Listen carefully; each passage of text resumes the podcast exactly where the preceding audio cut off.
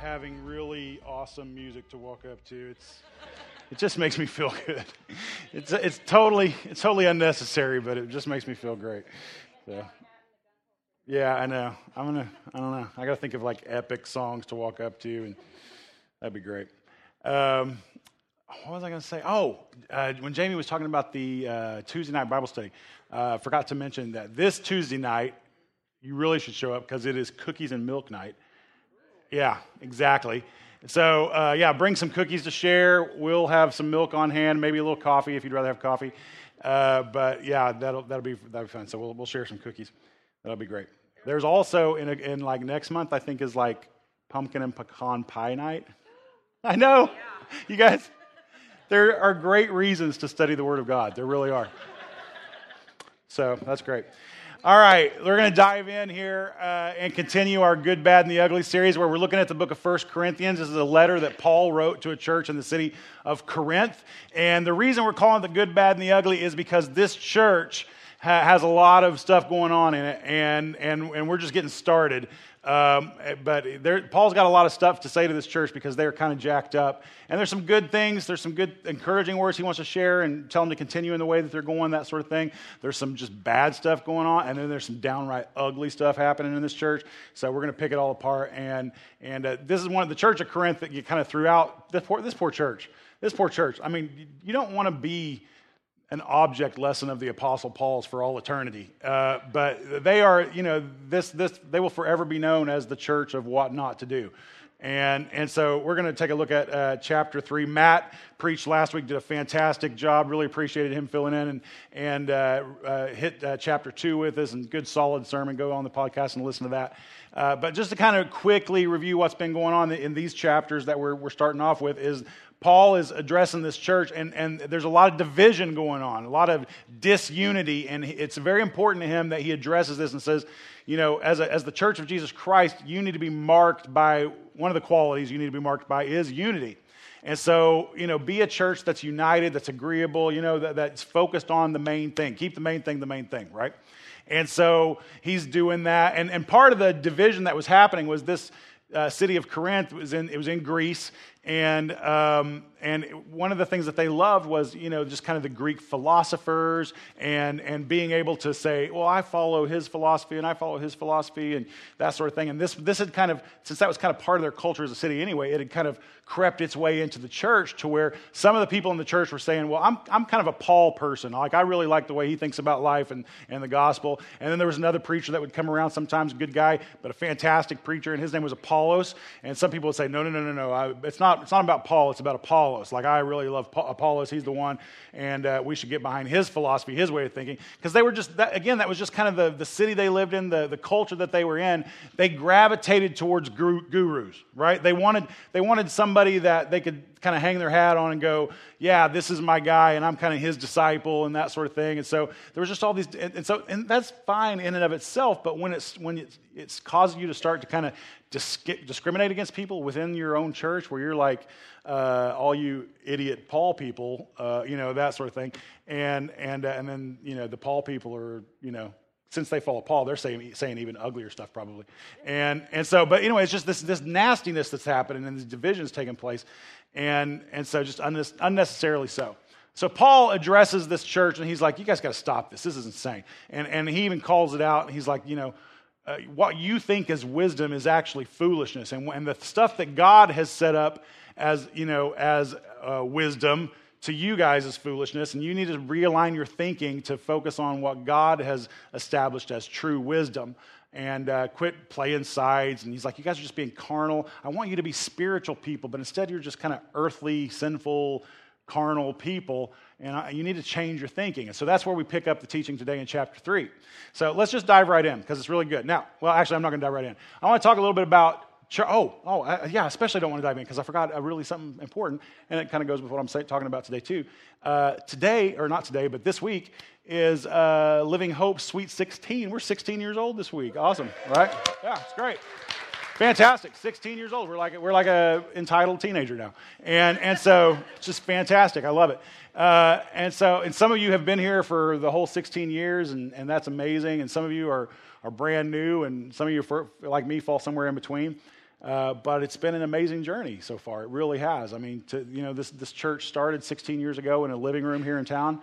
And, uh, and now, you know, there's been different iterations of, of what we've looked like over the years and different locations and things like that. And now we're, you know, now we're this. You know, we're a couple services strong every Sunday and lots of great discipleship ha- happening, lots of great community outreach happening, and just lives being changed and, and uh, a facility that's sort of like our own. And, you know, everything is just great, right? And so, um, it's, just, it's, it's, it's awesome. So, by the way, that's why there's cupcakes over there. So, grab a handful of cupcakes on your way out. That's your, that's your birthday gift uh, from us. And, um, and, and so, I'm, I'm a little hurt that you guys didn't get us anything. So, no, I'm just teasing. no, I'm just teasing. Your presents are our presents. See what I did there? anyway, uh, cue the music again. No, I'm just teasing.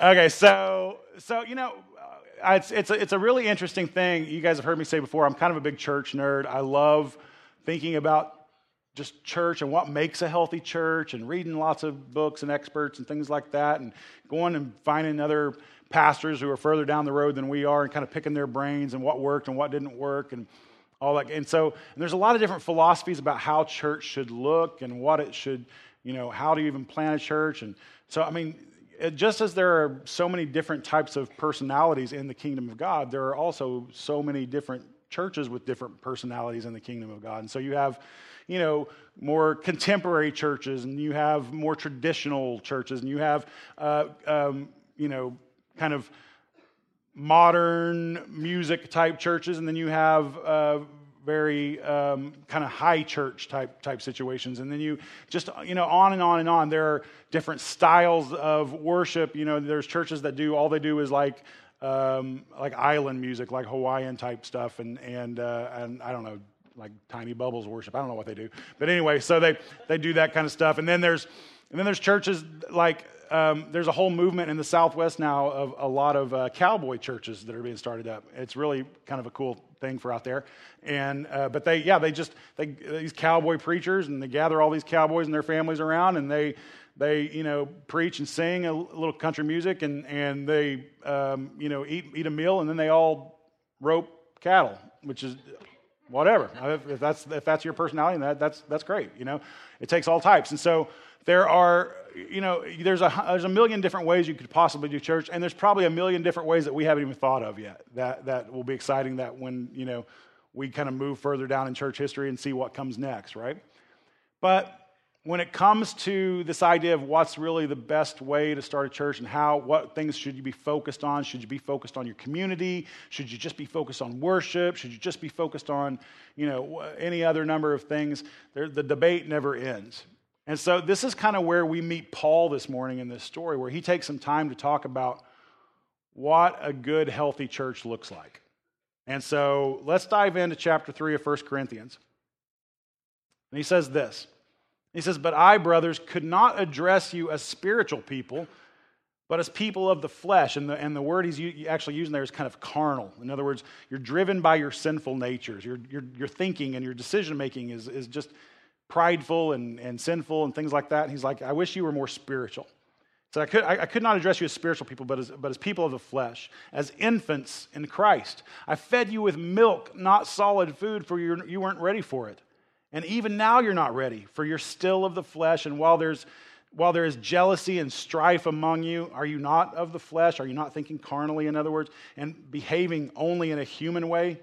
For when one says, I follow Paul, and another, I follow Apollos, are you not being merely human? He's like, I just, I wish you guys could kind of, like, God has called us to something higher and you're still kind of wallowing down in the depths of your sinful thinking. And when you're focusing on these guys, these people to follow, and he's like, there's so much more spiritual food here, and you're just totally ignoring it. And I wish I could, I wish I could give you the meat of the gospel, the meat of the word. Instead, I'm, I'm still nursing you like babies on this stuff because you're just not ready for it, okay? So he goes on in chapter 5. Oh, by the way, as we go through this, uh, I'm not normally a guy who preaches a lot of Greek, you know, and shows off Greek or anything like that, but, but occasionally, if, it, if it's really pertinent, I'll do that. And today it's pertinent a few times. So we're going to learn some Greek today. You're going to impress your friends at parties. It's going to be great. All right, so here we go. Uh, verse 5 says, What then is Apollos? What is Paul?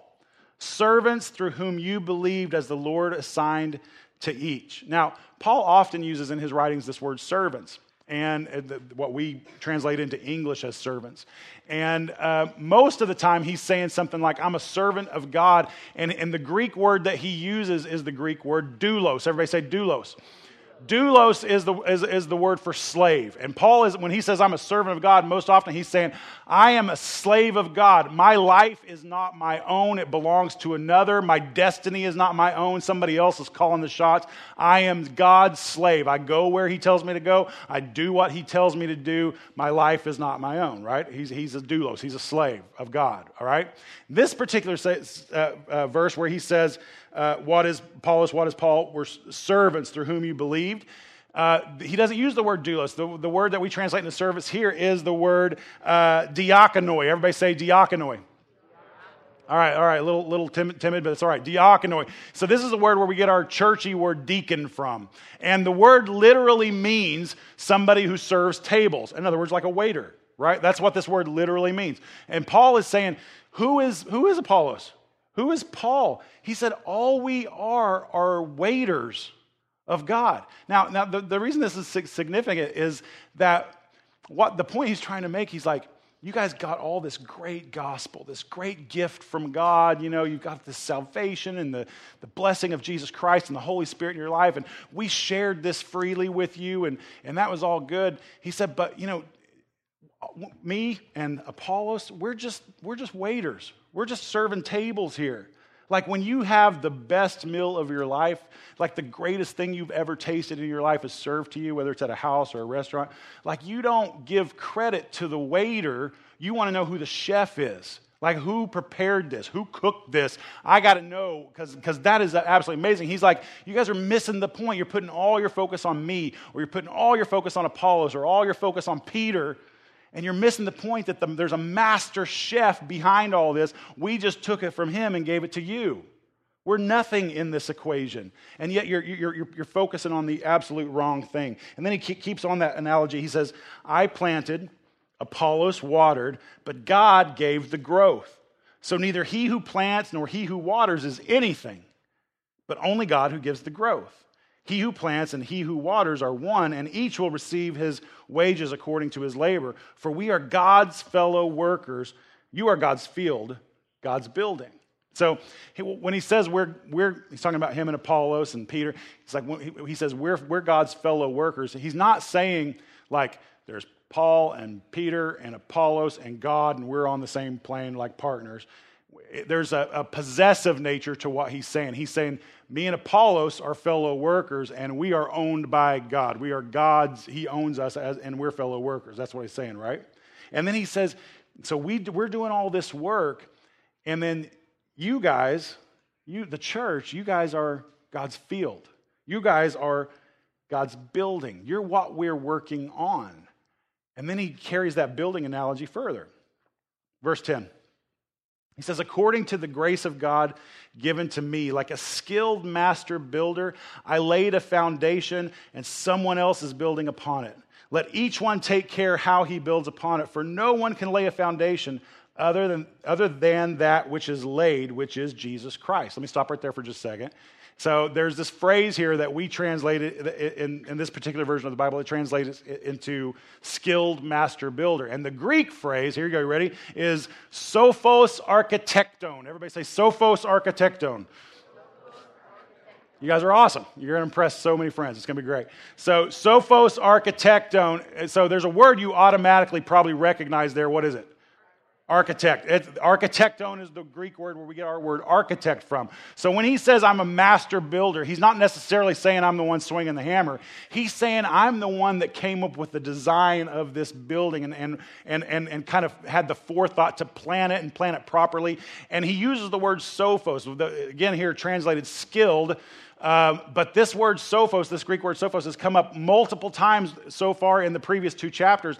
Every time it talked about foolishness and wisdom, that word for wisdom or that word for wise is sophos. And for some reason, the translators decided to use skilled. I really think they should have stuck with wise because I think he intentionally uses that word to tie into what he's talking about before. And I think what he's saying is he's like, he's like I built you this church. I, I started this church, planned it from the ground up, and, and, and, and worked on this church as a, as a wise architect. I had wisdom in what I was doing. I wasn't just, you know, shooting from the hip here. I, I, I had experience. I knew what it needed, and I planned it that way. And I laid the. Now, now it might come across as a little cocky for Paul to refer to himself as the wise architect of this church. But look what he says next, because he doesn't just say, I'm the wise architect. He says, uh, you know, my role was laying the foundation. And you know what foundation I laid? Jesus Christ. He's like, I knew as the, the wise architect, the one who planted this church, the one who knew kind of how to get things started and get it started in a really great way. If it wasn't built on Jesus, this thing was going to go south. It's critical that when we build church, when we make church happen, that it has to have a foundation of Jesus Christ.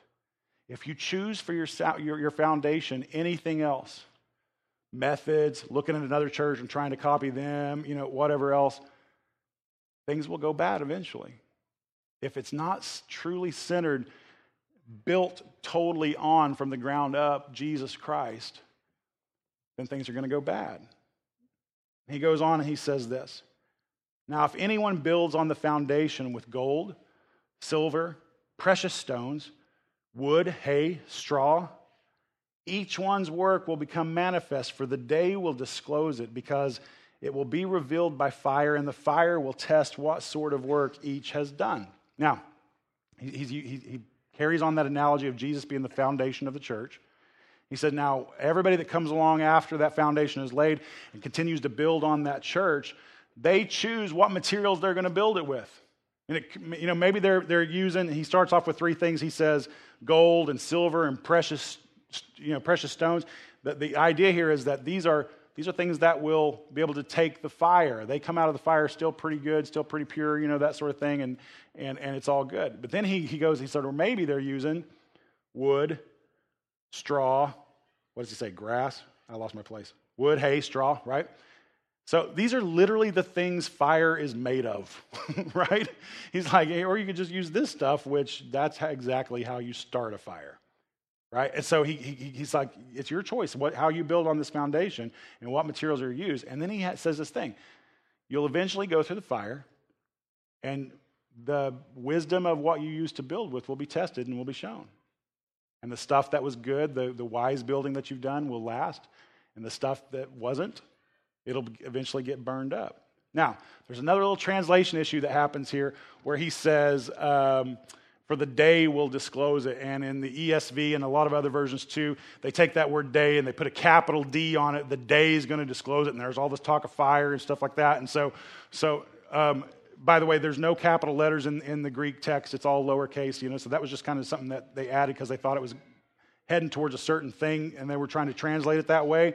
So when you see the capital D day there, what do you tend to think of? He's, maybe he's talking about Judgment Day, right? Yeah, yeah. Especially talking about fire and all this kind of stuff. And and I, I actually think that's a mistake. I think I think what he's actually saying is um, just like anything in life, any church, any, anybody's life, whatever happens, you're eventually going to go through the fire. You're eventually going to, what you have built, what the life you've led, eventually it's going to go through a test. And when that day comes and, and that test takes place, takes place, you are going to either come out of it because you laid a wise foundation of Jesus Christ and you'll come out of it strong, or your foolish building with hay and straw and everything else will show and it's all going to be burned up and you're going to suffer for it. I think he's, he's just kind of making this general statement of testing will happen and the kind of work you did will be shown. And then, because he goes on in uh, verse 14, and he says this If the work that anyone has built on the foundation survives, he'll, he'll receive a reward. And if anyone's work is burned up, he will suffer loss. though he himself will be saved, but only as through fire. So let me break this down. First of all, that phrase there that we translate, he will suffer loss. Now, this is a difficult one. It's the Greek word uh, zemiothesatai. Everybody say zemio thesatai. That's some advanced Greek right there. And so, what that, what that word means, it's, we, we, we've translated there, he will suffer loss. What it specifically means, like when you have broken a law or, or violated a principle and you are fined for it. So you were caught speeding and here's your ticket, here's your zemio uh, have a great day, right? That's, that, that's, that, that's what's going on there. That's the principle. And so his whole idea is this if you have built wisely in the church that you're working in and working on, if you built wisely, you'll be rewarded for it. Things will go good and it'll pass through the fire and pass through the test and everything will be great.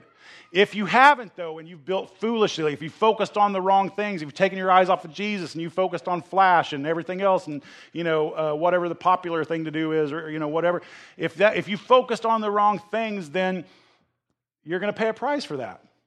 You're not going to make it through the fire so great. But he, but he, he, he also kind of puts on this little tagline there at the end. He's like, he's not, I'm not trying to threaten your salvation you know, it, you'll make it through, but you'll go through the fire and you'll have, you'll have learned your lessons and know what is best from that point on, hopefully. Here's the thing about church life it's so easy for us to get focused on the wrong things.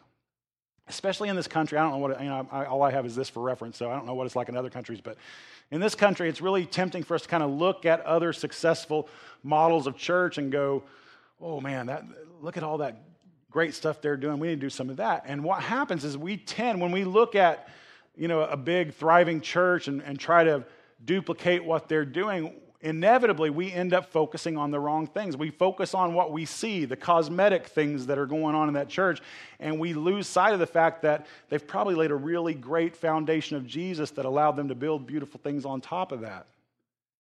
And so we ended I had a, a, preaching professor in college who would say, you know, when you preach, he said, just be yourself, be who God created you to be. Preach, the, you know, preach God through your own personality. He said, don't try to copy anybody else. He said, because inevitably, if you look to another hero preacher of yours and you try to copy their methods and their style, he said, you will end up copying what is most distracting about them, because those are the things that stand out.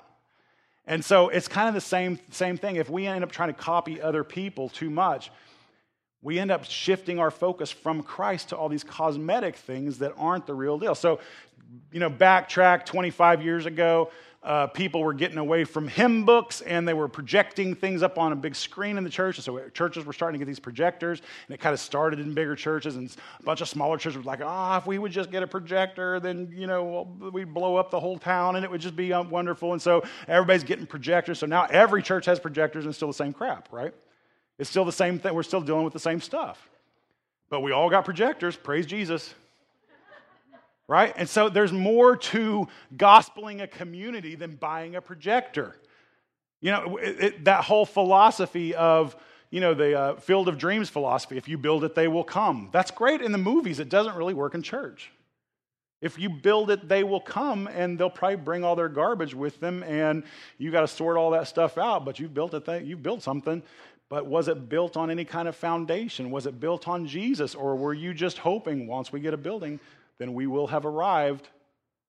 And in the meantime, you're just as dysfunctional as ever. It's really important that when we build, that we're building on the foundation of Jesus Christ. It's critical. It's critical. Now he goes on and he says this. He says, Do you not know that you are God's temple and that God's Spirit dwells in you? If anyone destroys God's temple, God will destroy him. For God's temple is holy. And here's the punchline and you are that temple. This is great because what he says is that through, you know, before, you know, back in the day before Jesus, there was a temple in Jerusalem that everybody would come to to worship and sacrifice and that sort of thing. And that place was considered holy ground. I mean, it was, it was talked about, it was beautiful, it was talked about the worldwide, but it was holy ground to the Jewish people. Not because that's where they went to worship, it's because they believed that they went there to worship because that's where God lived. That's where he dwelled. That's where his spirit dwelled. The temple was this thin place where heaven and earth would meet, and, and God's spirit literally dwelled in that place, in that building. It was holy ground. And he says, but then Jesus came, and what Jesus did was this beautiful thing where he, he refocused this religious idea of, of we're going to focus all of our worship and attention on the temple, and we're going to refocus that onto Jesus. And so then when he sends the Holy Spirit and the Holy Spirit dwells in us, then we are taught that now God still dwells in a temple, but guess what? We're that temple. Now, the punchline there is that means we, we are holy ground. We are holy. Who here walked in the room this morning feeling holy? Anybody? No, none of you did. You're living hopers. You don't feel holy, right? You feel like you're just crawling through life, right? That's what we do. But here's the thing I think we need to, might need to shift our thinking around that a little bit because, because God says, no, no, no, no, no. Like I could have picked any building, any mountain, any anything to dwell. I picked you. You are my holy temple now. You may not feel holy, and, and we do things like, you know, we'll pray about, you know, we just want to pray that God's presence would fill this place. And here's the deal if you showed up, God's presence is here. Because you're God's temple, you're where He lives. And when a bunch of us get together, even more presence, right? That's great. We are holy people. Like, I don't, that's hard for me to really, I, I got to work on that in my head because I don't, I don't often think of my, I think of God as holy and I'm just trying to play catch up, right? But God says, no, no, no. You're holy, not because of what you've done, because that's what we tend to think. Like, for me to be holy, that means I've got to be perfect. No, no, you're, you're not holy because of what you've done. You're holy because of who lives inside of you. You're holy because of who lives inside of you. You are God's holy temple. So as we build this church with a foundation of Jesus Christ, full of people who are God's holy temple, that, you know, and when we begin to think about each other, think about yourself and think about each other as holy, that should mess with your mind a little bit to the fact that it should change the way you treat each other, right? Like it should say, like before you get an attitude about somebody that's one of your brothers or sisters in the faith, you just just remember before you you know bite off a little and and uh, let them have it that you know that's pretty presumptuous to um, think you can just chew out the temple of God there in front of you. There's something holy about us, and we should treat each other that way. It doesn't mean we presume holiness, like, look how holy I am. The temple has arrived. right? No, it's not that. It's just, it's just we recognize there's something, you know, I'm, we're, this is not any normal day. This is not a small, like some of you guys are looking at me like I'm reading the weather to you right now. And I just told you that God lives in you, and that makes you holy. That's a big thing. That's a big deal. Don't, don't, don't miss that. So he goes on, verse 18. He says, Let no one deceive himself. If anyone among you thinks that he is wise in this age, let him become a fool that he, might, that he may become wise. For the wisdom of this world is folly with God. For it's written, He catches the wise in their craftiness. And again, it's written, uh, The Lord knows the thoughts of the wise, and they are futile. So then he finishes with this. This is great. Don't miss this. It says, Let no one boast in men, for all things are yours, whether Paul or Apollos or Cephas, which was the Aramaic name for Peter, or the world or life or death or the present or the future. All are yours, and you are Christ, and Christ is God's. Love that. Because this is what he's saying. He's like, you guys are fighting over who you're going to follow. He's like, quit boasting in people. You're, you're worshiping the waiter. There's a master chef around. Go find him. Go find him. And he's like, he's like, but here's, here's, the, here's the, the truth of the matter. It's like while you're fighting over Peter and Paul and Apollos and who's better than whatever, you know, he's like, every one of them were given to you. They're yours. They're all those wise teachers. They're all there for your benefit. They're all there to build you up and to make the church stronger. Don't just pick one, embrace them all because they're all yours. And you're Jesus's, and Jesus is God's. So let's shift our focus to where it needs to be. Let's shift our focus to God. Don't, don't get caught up in the waiters. Go look for the master chef. That'd be a great name for a show. Master chef. Anyway. So my, my, my, my, big, my one big point is just this. It's simple. Uh, this is what I want you to remember, is that any church not built on Jesus will fall. It's just a matter of time. You build a church and it's not centered on Jesus Christ, it doesn't have Jesus as its foundation, it's just a matter of time. It's going to fall. Churches are started for a whole lot of different reasons, right? Sometimes churches are started because God impressed on a person or a group of people that there needs to be a, a, new movement of the gospel in a particular area that needs that or, or, you know whatever and so so they do that following the direction of god and it's a really beautiful thing sometimes churches are started because like well where i'm from in the bible belt um, like denominate there's lots of denominations and they don't really talk a lot to each other and uh, and so instead of looking at a city and going do we need a church there they tend to look at a city and go is there a baptist church there no. And but okay, so there's 400 churches in this town and there's about 402 people. So yeah, we need a Baptist church there. Right? And so they do so they do that. It's just like trying to spread their flavor of church wherever they go whether it's needed or not. Some churches are started because a group of people inside one church get kind of ticked off and upset and hurt feelings or prideful or whatever the case may be and they're like we're out of here, we're starting our own church. And so they started, they, they kind of split from a church and start their own church within the same community. And those churches are always called things like unity and harmony and a new hope and, you know, things like that. And, and uh, just ridiculous, like they know anything about unity or harmony, right? So you can, you can, what, you can start your church for a whole lot of different reasons. But if it's not a foundation of Jesus Christ, it's just a ticking clock before the thing falls apart. It's just a ticking clock. It will fall. Let me make that a little bit more personal. If your life does not have a foundation of Jesus Christ, it's not going to make it through the fire either. It's not going to make it through when the tests come because here's what we all know, you know, eh, eh, the test will come hard times, difficult situations, things that try your endurance and try your faithfulness, those things will happen to you in your life. And if it hasn't happened yet, it's going to happen. And how you've built up your life and the foundation you've laid for your life really, really matters. When your family goes through the fire, if it was built on a foundation of Jesus Christ, it's probably going to come through that fire just fine. Maybe a little burnt, maybe a little singed, maybe a little scarred in places, but alive and well on the other side. If you built it, your family, if you built your career, if you built your whatever else on anything other than Jesus, I don't know, those different ideas and different philosophies might take you a little ways, but eventually that stuff will crumble. It's not going to be there the way you thought it was going to be there for you. Lots of people built their whole lives on the stock market and have nothing to show for it now. Lots of people, people have built their whole lives on worshiping family. And they go through a fire and there's not a whole lot to show for it now. But I'm telling you, when you, when you can gather your whole family to the best of your ability and build that foundation on Jesus Christ, there's nothing you can go through that will be too tough. Now, I'm not saying it's not going to be, it's going to be easy. You'll go through, you'll go through just as much difficult stuff as somebody who doesn't love Jesus.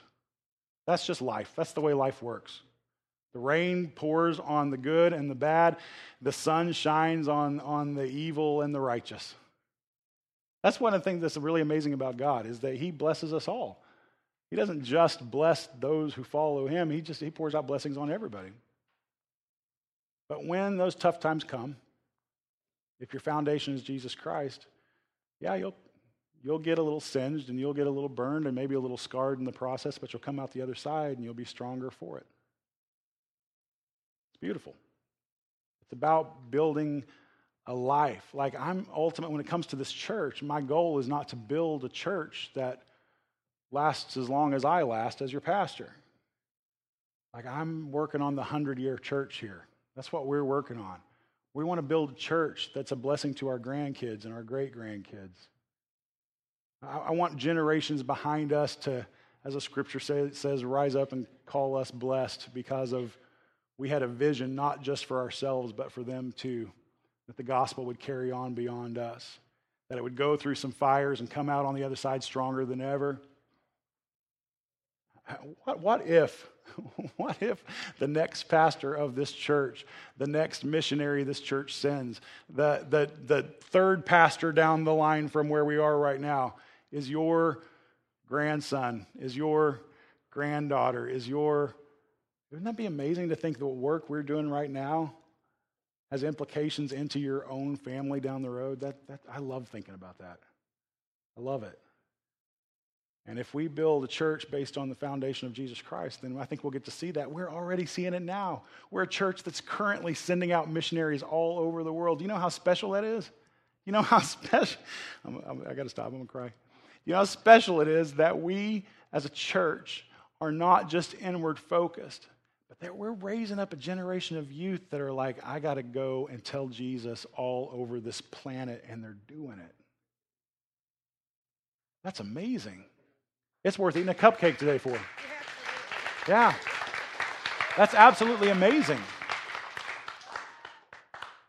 So that's what we want to do. Amen? Let's build our church. Let's build our lives, our families, our careers, our, even our finances, everything about us. Let's build it all on the foundation of Jesus. And as we build upon it and we build upon it and we add gold and we add silver and we add precious things and we you know, swat out of the way the, the hay and the straw and the everything else that might, you know, we, we recognize when we've made a misstep and we undo that and make it better. It's all part of the journey, but let's make sure it's all focused and centered on Jesus Christ. Because I think if we do that, I think we're just beginning to see what God can do through Living Hope Church. Just beginning. And I think it's going to be amazing. Amazing. So let's pray. Father, we love you and we thank you so much for your word to us today. We thank you for your servant, Paul, who uh, passed these words to us and the wisdom that you gave him and the way that you spoke through him to influence the church for centuries upon centuries. Um, God, we recognize that we are foolish at times, that we are prone to wander away from you and from focusing on you and, and on your son Jesus, and we put our focus on the wrong things at times, we are easily distracted by uh, lights and um, shiny things. Um, help us to minister in this context, in this community that you've placed us in, in a way that is that is authentic, that is really and truly focused on you. That anything cosmetic we do to our church is done completely for your glory, not for the sake of cool, not for the sake of trying to keep up, but because we feel like that's where you've led us. Because there's a purpose behind it that's bigger than just us. God, we don't want a cosmetic faith. We want a, a faith that goes deep into who we are. And we ask you that your Holy Spirit would just continue to penetrate our hearts and reshape us and remake us into the people that you've called us to be.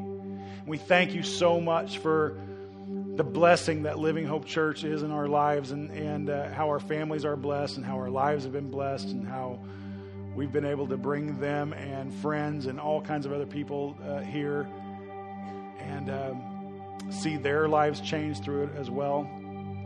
We thank you so much that we are getting to see the fruit of our labor in really beautiful ways, that are the reach that you are giving our church reaches beyond Dixon to other communities in this area, to planting churches across this nation, to spreading your word all over this planet.